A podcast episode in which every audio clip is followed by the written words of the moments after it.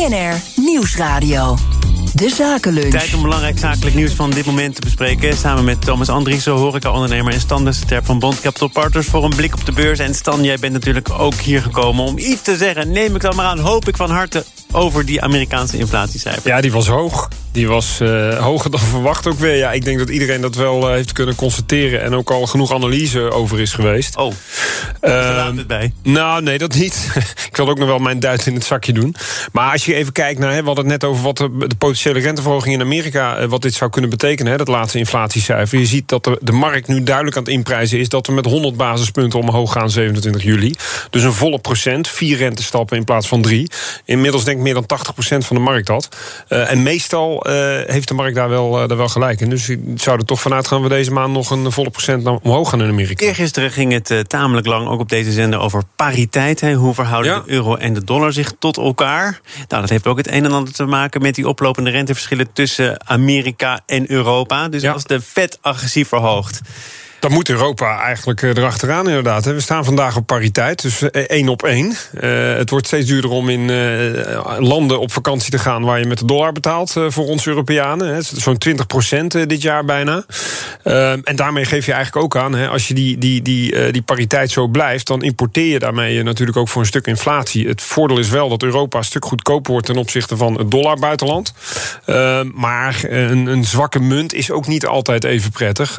dus je zou zou kunnen verwachten dat ook daarom de ECB überhaupt al verder de rente maar moet gaan verhogen. inhakend op het uh, vorige gesprek, dat blijft natuurlijk wel delicaat. Hoe ver kun je gaan zonder dat je de economie uh, te veel schade berokkent?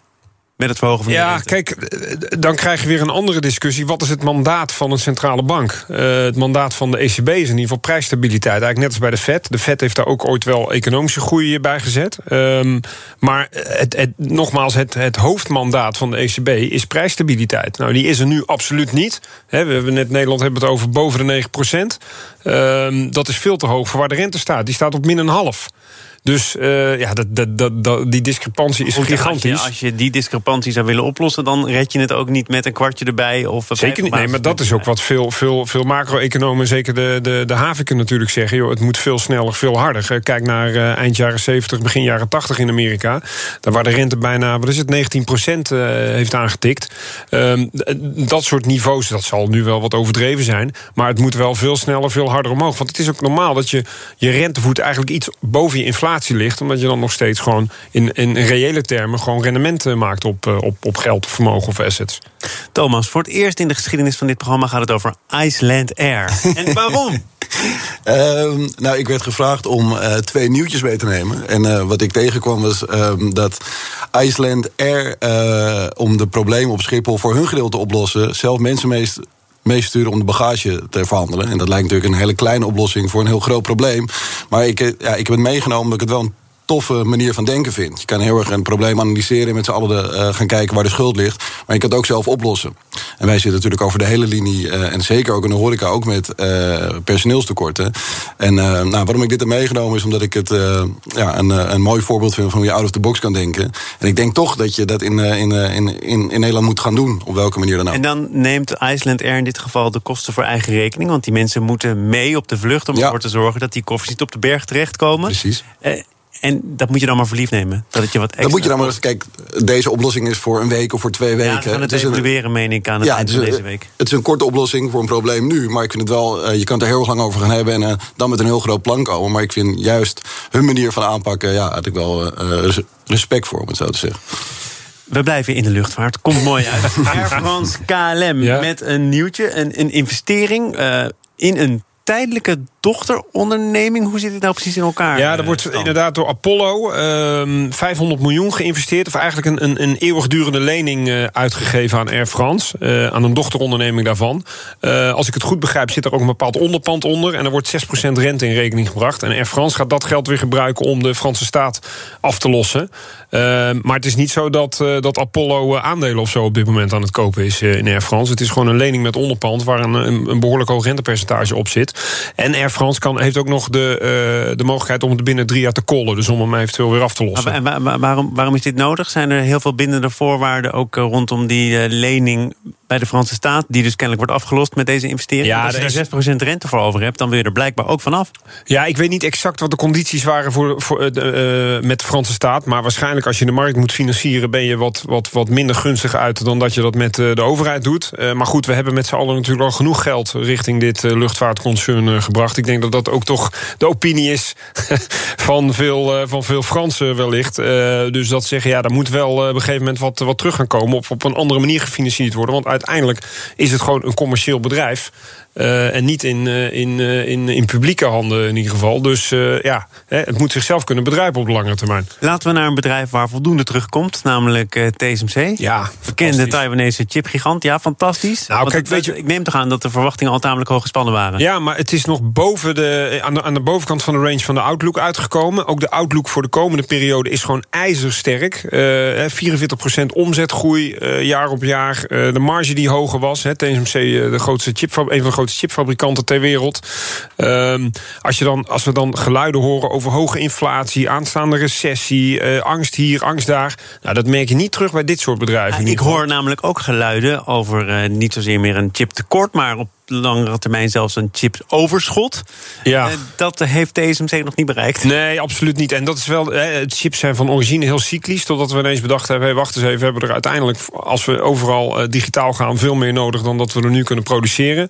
En zelfs Peter Wenning van ASML heeft wel eens gezegd: van ja, het kan wel zijn dat we een keer een kwartaaltje of twee er wat te veel hebben. Maar ga er maar vanuit dat voor de lange termijn de vraag nog steeds groter is ja, dan het aanbod. een chipmachine maken natuurlijk. Dat is net weer een andere tak van sport. Ja, maar, hun, maar TSMC is hun, een van hun grootste ja. klanten. Dus die weten wel uh, hoe het loopt. Ik, ik, kwam vorige week nog berichten tegen van uh, grote klanten die die chips gebruiken. Die zeggen, nou, we hebben toch wat minder nodig dan we dachten. He, ja. Er is natuurlijk in die tijden van tekorten ook bewust te veel besteld. Ja. En daar wordt nu van afgezien. Ja, dat ligt er een beetje aan in welke sector dat je gaat kijken. Smartphones, datacenters, uh, PC's, noem het. Inmiddels gaan er zo, auto's, er gaan zoveel chips overal wereldwijd in allerlei uh, producten. Um, dat die vraag uh, komt niet meer voort uit één specifiek sector. Uh, en als het links een beetje rechts valt, dan zie je dat het rechts dubbel en dwars wordt ingehaald. En dat is gewoon. De vraag aan zich is zo ontzettend robuust en zo sterk. Ja, daar horen ook dit soort waanzinnige cijfers bij. En wat dat betreft, als je dan kijkt naar waardering van dit soort ondernemingen. En er zou geen veldje aan de lucht zijn, zeg maar, macro-economisch. Dan zou die veel hoger moeten staan. Thomas, we gaan naar. De binnenstad. Er ja. zijn plannen gepresenteerd, ik geloof gisteren, om de binnensteden van de zes grootste Nederlandse steden te revitaliseren. Want mm -hmm. er dreigt verloedering. Mm -hmm. Daar heeft Amsterdam ook iets mee te maken. En er valt ook het oog op wat te doen met toerisme, met coffeeshops. Ja. Wat is jouw duit in het zakje? Uh, nou, wat mij uh, opviel is dat uh, Halsema nu uh, steeds verder gaat met haar plannen om een soort van toeristenverbod in koffieshop te hanteren. Um, nou, een beetje in, in, met een link naar mijn vorige nieuwtje. Dat ik, dit vind ik een heel slecht voorbeeld van een van een probleem oplossen. Het is een probleem wat ze zelf gecreëerd hebben. Op het moment dat jij, uh, uh, want zij beroept zich op het feit dat er criminele geldstromen uh, aan de achterkant van coffeeshop zijn. Maar dat hebben ze in mijn optiek zelf gecreëerd.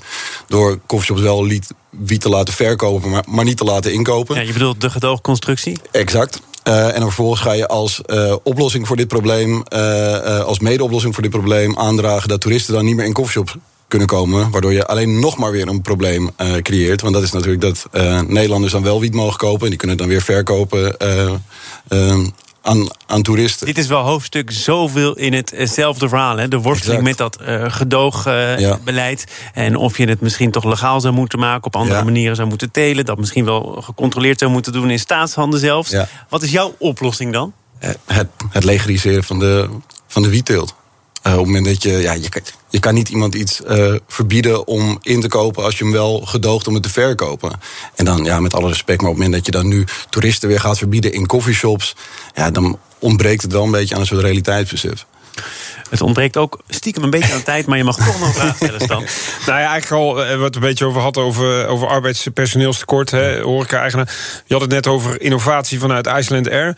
Zie je zelf ook innovatie uh, bij wat je zelf uitbouwt? Wat zijn de mogelijkheden om misschien zonder uh, personeel toch meer voor elkaar te kunnen krijgen? Nou ja, zonder personeel ja, doen wij er veel aan. Dus er kan nu uh, bijvoorbeeld met QR-codes besteld worden. Dat was vroeger best wel not done in de horeca. Uh, dat gebeurt nu meer. het inchecken van reserveringen en zo, dat gebeurt allemaal online.